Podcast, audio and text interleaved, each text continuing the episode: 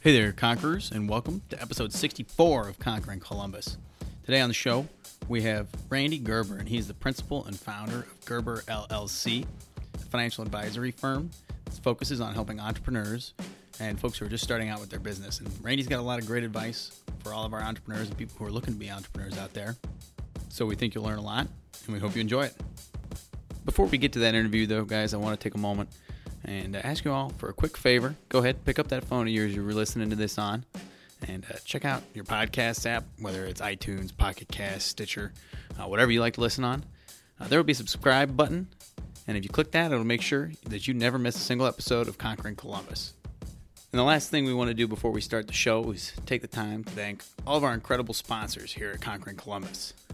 And that starts with our friends over at AWH. For those of you who haven't heard of AWH, they are a digital product consulting, user experience, and software development firm. And with over 22 years of experience, AWH collaborates with a variety of clients to drive desired business outcomes through great digital products. To find out more, check out awh.net and let them know Conquering Columbus sent you. Conquering Columbus is also brought to you in part by the Sundown Group. The Sundown Group is an Ohio based nonprofit that helps connect entrepreneurs to investors, mentors, talent, and capital through business pitch events, workshops, and classes offered throughout the state. For more information, head on over to sundownfirst.org. And our last sponsor is Facilities Management Express, or FMX for short. FMX is actually founded and headquartered here in Columbus, Ohio. They're a startup software company. What's really cool about them, there's a lot of competitors in this space, but they made a name for themselves by designing an easy to use and tailored fit facilities maintenance and management software. They serve industries ranging from churches and schools to property management, manufacturing, and fast casual restaurants. You can learn more or check out a free trial at gofmx.com. All right, Conquerors, that's all we got. Let's get this show on the road. You could drop me anywhere on the planet in any environment, and I might get, you know, my head kicked in in the beginning, but I'll find a way to survive. I'll find a way to get the job done. Yeah, there's a little doubt, but you know what? Once again, I think of that guy in my ear. I think about stepping up to the stage. I think about the challenge. Like, I've lost sometimes, but I've won more than I've lost. And so, like, I bet on me any day. Choosing greatness. Greatness doesn't choose you. You know, you have to choose it. And, yeah, it's hard. I think there was a hunger in me. There was a desire just to make a difference. There was a desire to not just be status quo, a desire to not be average. This is Conquering Columbus. Hey there, Conquerors. Welcome to another episode of Conquering Columbus. We got a great guest today, and for an intro, I'm going to kick it over to Josh. Hey guys, today on the show we're excited to welcome Randy Gerber. And Randy graduated from OSU's Fisher College of Business with a degree in Management Information Systems. After college, he founded his own company, Gerber LLC. It was founded with the goal of being a true partner to first generation entrepreneurs. They help entrepreneurs better manage their lives, businesses, and wealth here in Columbus. Really excited to have him on the show and uh, welcome Conquering Columbus, Randy. Happy to be here. Thanks for having me, guys. So, what's a typical day in your life look like now with the business and kind of your role on things and kind of give us a breakdown there? Yeah, unfortunately, there's no typical day, or maybe uh, fortunately, there's no typical day. It, it days that I'm actually in the office are pretty much back to back seeing clients. We're, we're pretty focused on that. And um, we may see five clients in a day. And, and so heavy times like November, December, we're, we're, we're, we're, we're pumping people through here. What makes November and December heavier than the rest? So we we have um, predefined topics we address with our clients, and one of those topics is their tax relationship with their business. And so we're we're the, the, doing our tax reviews. You're a little dependent on what is happening in the year and what could happen, and you really can't do it too early in the year. You have to kind of wait till November, December. So uh, we're we're seeing a lot of people to do planning for for the current year and what's happening next year as well too. Okay. Right, and before we dive into anything else, I just kind of want to just better understand Gerber LLC and what it does today. And uh, it's kind of jumping ahead a little bit, but um, you know, we gave a brief background on it, but what would your description of what Gerber LLC does be? You know, so we, well, I'll answer that kind of two ways. Our, our long-term goal is the, um, to handle the life cycle of an entrepreneur from startup to legacy. So we, we right now have what we call an established product, which is for our, our clients that um, are, are a little larger, that, you know, the average size company is around $27 million of sales. We have an emerging entrepreneur product, which is for companies from $300,000 of sales to, to usually 1 million, but it goes high as $2 million eventually, you know, maybe next year we'll have a startup product for people who, that will be an online-based product. It will be people truly thinking about a startup. You know, should, should they do it or not?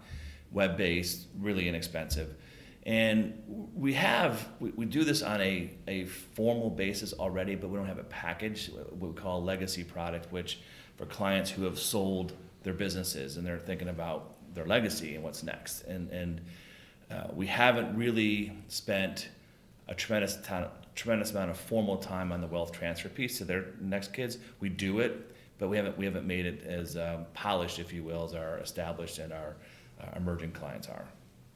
So can you walk us through what one of those products would look like for maybe the difference between the 300,000 to the 2 million mark and then the 2 million to you mentioned up to like 27 million? Yeah, so our emerging our emerging uh, product, which again is for companies with three three hundred thousand, two million dollars of sales, what we've learned is that so so we're in a unique situation with our clients in that we have access to all things financial from their personal life, their business life.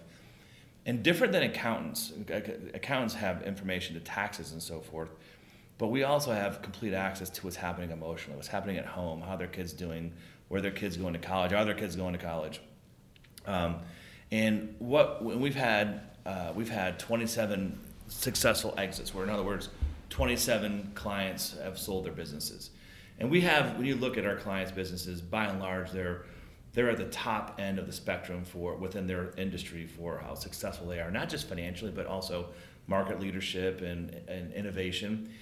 And so we've gone. We, our belief is that we actually have insight and wisdom to to information and timing and sequencing that we should be able to transfer that information and wisdom to clients who are in that high growth phase from $300,000 to $2 million of sales. So the emerging product is designed that it's, it's a classroom based or forum based product where they're, they're in the room with other entrepreneurs deliberately to get the peer to peer sharing. That, that is so critical because when you're an entrepreneur, I don't care what stage you are, it's a lonely existence. I mean, very few people, and I can spend a lot of time on this topic, that very few people really understand what it's like to be an entrepreneur until you're an entrepreneur. And, and some of the worst advice I got over the years were from people who really cared and loved me, but they had they, they weren't entrepreneurs and they didn't understand what was going on and they, they were doing the best, but it wasn't it just was wrong, you know. Mm-hmm. So the emerging product, the first session you walk out of it and it's once a month for uh, four to five hours you walk out of the first session with a written, functional, actionable business plan. Second session is cash flow versus profit. So many entrepreneurs do not understand the difference between cash flow and profit. Look at their financials and say, wow, we're profitable, but there's no cash. Why? And there's lots of reasons why that is. The third session is financial reporting. Fourth session is uh, financial modeling and capitalization. Then we get into um, sales and, and product pricing uh, culture, operations, and it's, it's basically all the things that you, we, we, we boil it down to here's why this is important, here's what you should do, and here are the things you should absolutely not do. And, and because so many first generation entrepreneurs left their own devices will make the same mistakes over and over. And the mistakes I made too. But we, we have the benefit now of time and, and seeing what's been successful. Our established product, in, in, at the end of the day, is helping the client understand their relationship with their business. So, what does it mean to them today on a current cash flow basis? Can I send my kids to college? Can I buy the second house? Can I buy a bigger house? Um, can my, my spouse stay home? It also is what's the future value worth? So, the first one is connecting the cash flow and then future value. What does this business need to be worth someday? Whether it be an exit business I'm selling or lifestyle business I'm hiring professional management, what does it need to be worth? in order for me to hit my long-term financial goals to, to retire. And then, how's my ego attached to the business? You know, and so So we, we break up our content where we meet with the client on three times a year on a structured basis. We meet with them more than that, but three very clear structured meetings where the first meeting is all what I would call traditional financial planning, financial independence, education, insurance, estate planning. Entrepreneurs almost always have the relationship between their estate planning and the operation of the business never mesh. They're always wrong. You know, something happens to me, mom's running the business. you know, mom doesn't know anything about running the business. Um, second meeting is all about here's where you are in the marketplace with your business. Here's where it needs to be. How do you get there? So we get into compensation planning, uh, capital structure. Um, we're we, they're in perpetual due diligence, so we're always getting the business ready to sell. And then the third meeting, as I mentioned before, is your tax relationship with the business. It's almost like you guys take an approach more than just financial advisors, but all around business consultant. That's right. All aspects. Yeah, the investment management piece, which we do. So, as, as, an example, in the emerging entrepreneur product, we don't talk about investments or insurance, or it, there's no conversation about that whatsoever. The emerging entrepreneur, we, we, or I'm sorry, the established entrepreneur, we do. We talk about that but it's incidental to the consulting piece. I mean, when you really think about it, and I tell people this all the time, if you're an entrepreneur, you know, if you give your money to us and we make seven percent or nine percent per year on it, it, that doesn't change your life. Selling your business for forty million dollars versus four million dollars changes your life. So let's focus on on the business because that's really what's going to move the needle. And as you have, you know, free cash flow or liquidity events, then let's not be foolish with the money. And what we've learned is, unfortunately, in the traditional financial advisory business, you know, they when they advise first generation entrepreneurs, they have a tendency to give them riskier investments and more complicated investments because they think they're they're risk averse. the truth is, most first generation entrepreneurs are actually very risk averse in anything but their business. And so the investment process is actually the way we do it is much simpler, far more elegant, low fee, and it doesn't need to be complicated because there's plenty of complication in the business. Absolutely. Yeah, I think I was listening to something the other day, and it was, and I wish I could come up with the name of it because it was a really sophisticated investor, and they were talking about how they literally said that exact same thing, which is kind of kind of cool how that aligned. They were talking about you have so much complication in your life and your own business already, and then people try to throw other degrees and other avenues in it, it becomes overwhelming. You end up losing it. The yeah, other ones, right. You know? so it's, I mean, when things are going tough in your business, the last thing you need is for things to not work in your investment world. And so we, we really make sure, and this is without getting into details, we we do spend tremendous time on the cash flow, the cash cycles, the cash flow availability, the cash flow, you know, things that can kill cash flow, and have the investments set up in a fashion that if we need to create cash flow to augment the business's short, shortcoming, we can do that pretty quickly. And so few advisors think like that. And I get it because most people don't have a block of, you know, you might have one or two companies as clients, you know, that's all of our clients. Right. So where did the focus on entrepreneurs and, and startups and companies come from? I'll need to say this as professionally and politely as possible. Um, so when I started out of college, technically I was in college, anybody was a client. So I mean, there's a tech. I, I, she needs to change this. We we didn't start in 1990 with a focus on first generation entrepreneurs. We were general financial planners. I was mm-hmm. a general financial planner, and I sold anything to anybody. And we got lucky in 1993. We had two things happen. We got endorsed by the Chamber of Commerce to provide 401k plans to their members. We had a vein of clients in, this, in the uh, uh, cellular communication business. So 93 is pretty early, right? Well, they sold, and I guess I can say this, uh, we had a bunch of clients at Cellular One who, when Cellular One sold to Verizon, they had a liquidity event. And so, you know, I had spent the first 10 years of my financial planning life where the market went pretty much straight up. And there was one modestly bad year in 1994, but nothing, nothing substantial. Then when the market corrected in 2000, in 2001, 2002, really could see, you know, who behaved nicely, you know, what, what, what did we do wrong, what, you know, what we, you know, and, and a couple of conclusions that we drew that number one, those clients who went through a holistic financial plan really they were frustrated with the market correction, but they weren't they weren't upset. Those that didn't, it was an emotional disaster for them. It was an emotional disaster for us. And then when I really started looking at the behavior of different types of people, from retirees to executives to business owners, I, like the business owners, when they had a plan, they were okay. They, they weren't, and, and they're very loyal on top of that as well too. So we started gravitating towards business owners, and I realized a few years later, like 03 or 04, it's not just business owners; it's specifically first generation entrepreneurs. They they really have a different lens, and that's not to say second, third, fourth generation are bad at all. They just have different agendas. You know, part of part of the agenda is protection of the business, is family legacy, and and, you know finding their own way within the business, right? And so it's a different animal, and it really requires, in my opinion, a different expertise. Um, and the first generation entrepreneurs, they really male, female, I don't care. They're, they're, they're very similar. The, the things that, are, that, uh, that resonate with them are pretty similar. So when you speak about the market correcting in the early 2000s, what were some of the things that you saw that separated the people? Like I know you, you mentioned it in kind of a theoretical standpoint, but more um, defined areas that you noticed that really separated these people. Business owners, successful business owners, are used to having a business plan. Okay, and they know they stick to the plan. The plan works. So they stuck to their financial plan. They stuck to their investment plan. The executives you know, particularly in today's world, they're pretty transient, right? They're, they're, they they change jobs when things aren't working out for them. They, they you know, change whatever. Um, they change their investment plan. They, they didn't stick to it, and they and uh, we really saw they harmed themselves. It was very emotional, even though everything you laid out in front of them in writing, and you go to history to, for proof, and it's, it's still accurate. It's going to be okay with time. It's going to be okay, but they just couldn't get their arms around that. By and large, they couldn't do it. So, kind of to circle back from that answer, another thing that I wanted to compare and contrast to you, you said you see a lot of businesses that are going to go from 40 to 40 million is where your focus is going to be on.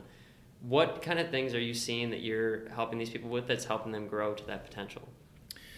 So there's a couple common themes that going from four million to forty million dollars of sales. That in, in that scope, number one, a common mistake entrepreneurs make they underinvest in their internal financial expertise. They underinvest in controllers. They underinvest in CFOs horribly. And that's something that we are really working hard to encourage our clients to eh, spend that you know that overhead sooner. It pays for itself almost always. I mean, I mean, it pays for itself very quickly. Within three months, it's paying for itself. That's one common mistake. The second mistake is they don't have what I call a business operating system. So they don't have you know standard communication rhythms, and, and they don't have they don't have training and they don't they don't they don't have a career path for their employees. So we really encourage them to, to use tools like EOS, Entrepreneurial Operating System, or Rockefeller Habits. And that really helps create process around operations. It doesn't do anything for your where you are strategically in, in, in the in, in, your business. Um, it doesn't solve you know super hairy people problems, but it gives you a fundamental process. That's that's another big one. And the other one is communication. They don't, you know, they don't. It's hard to adjust. It's hard to scale communication. When as a business is scaling in, in, in complication, that's a really big one. They don't understand that how the business has changed because they're so much bigger. Not just in number of people, but rather they may have more product lines. They may have another location. They might have uh, they might have subsidiaries. Who knows, right?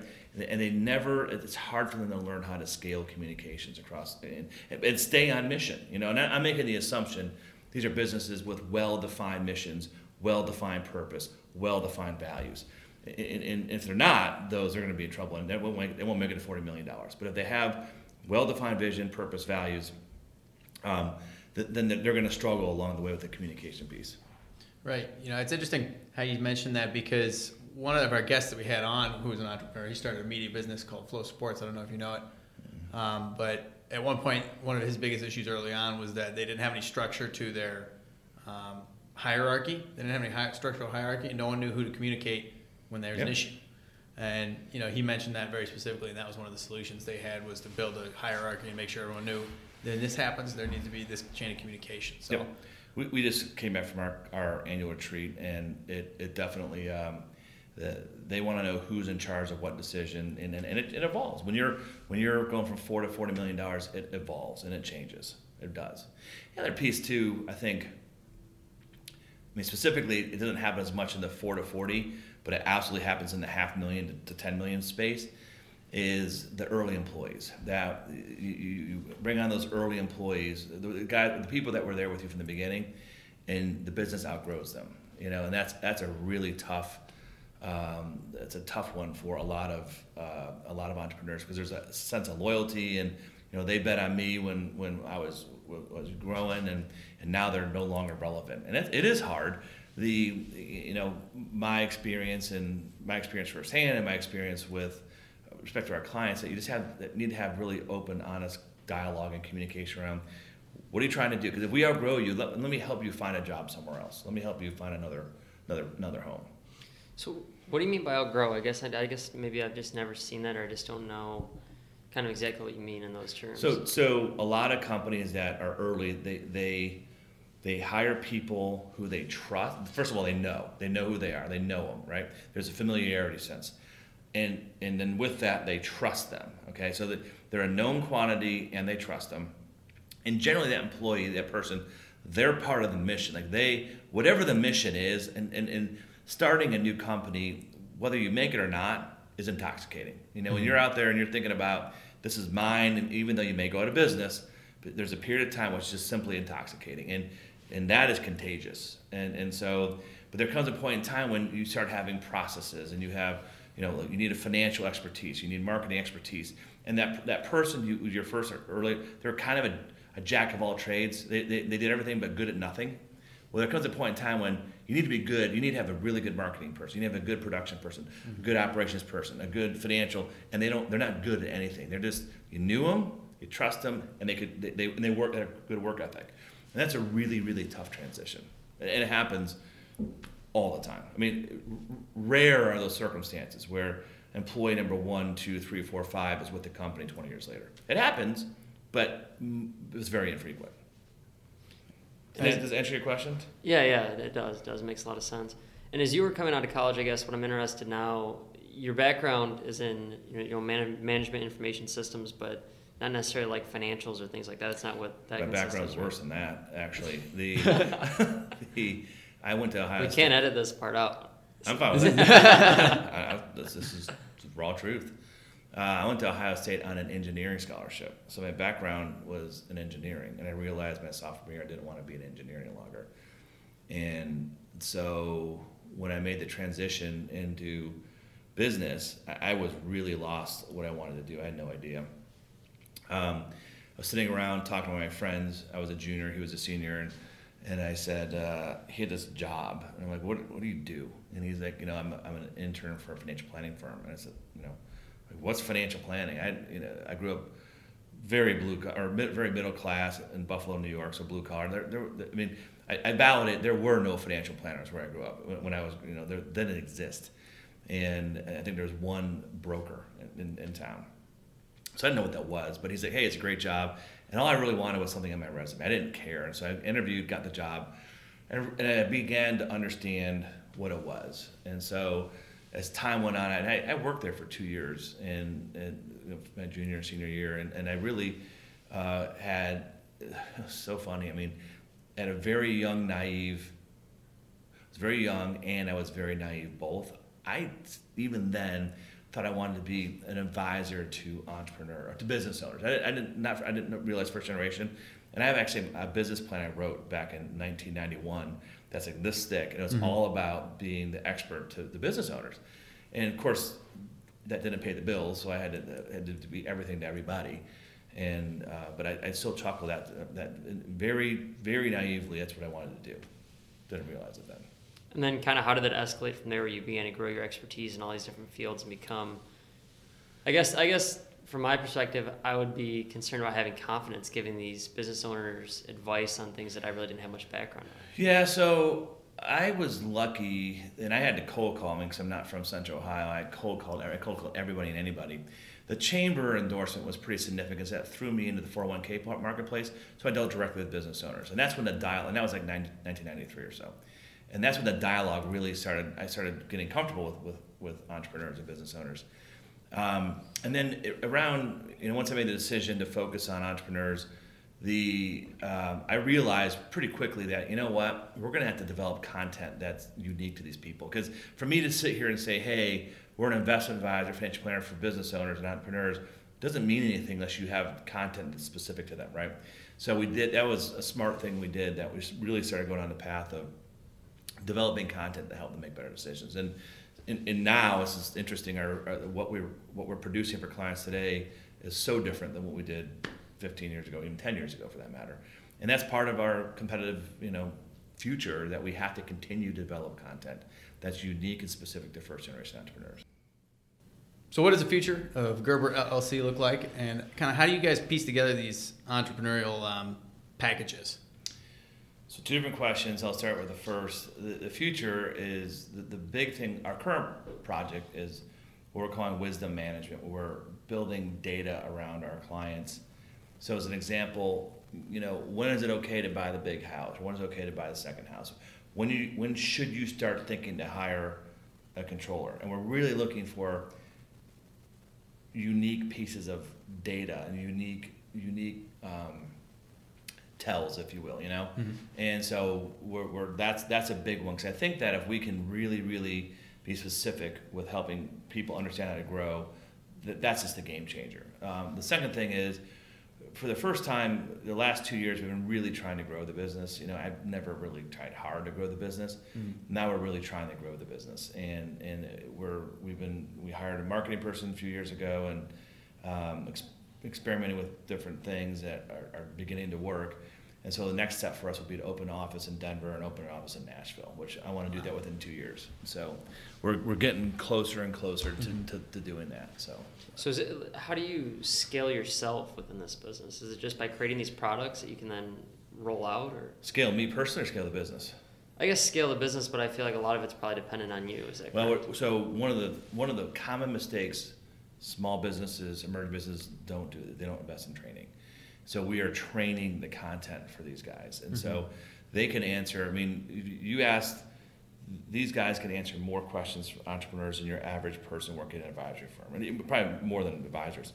And so we're really, really focused on getting having them become subject matter experts in the content because clients don't they don't it doesn't have to be me delivering the information. They just want to know what the information is. And so we we know the questions to ask, we know where to look.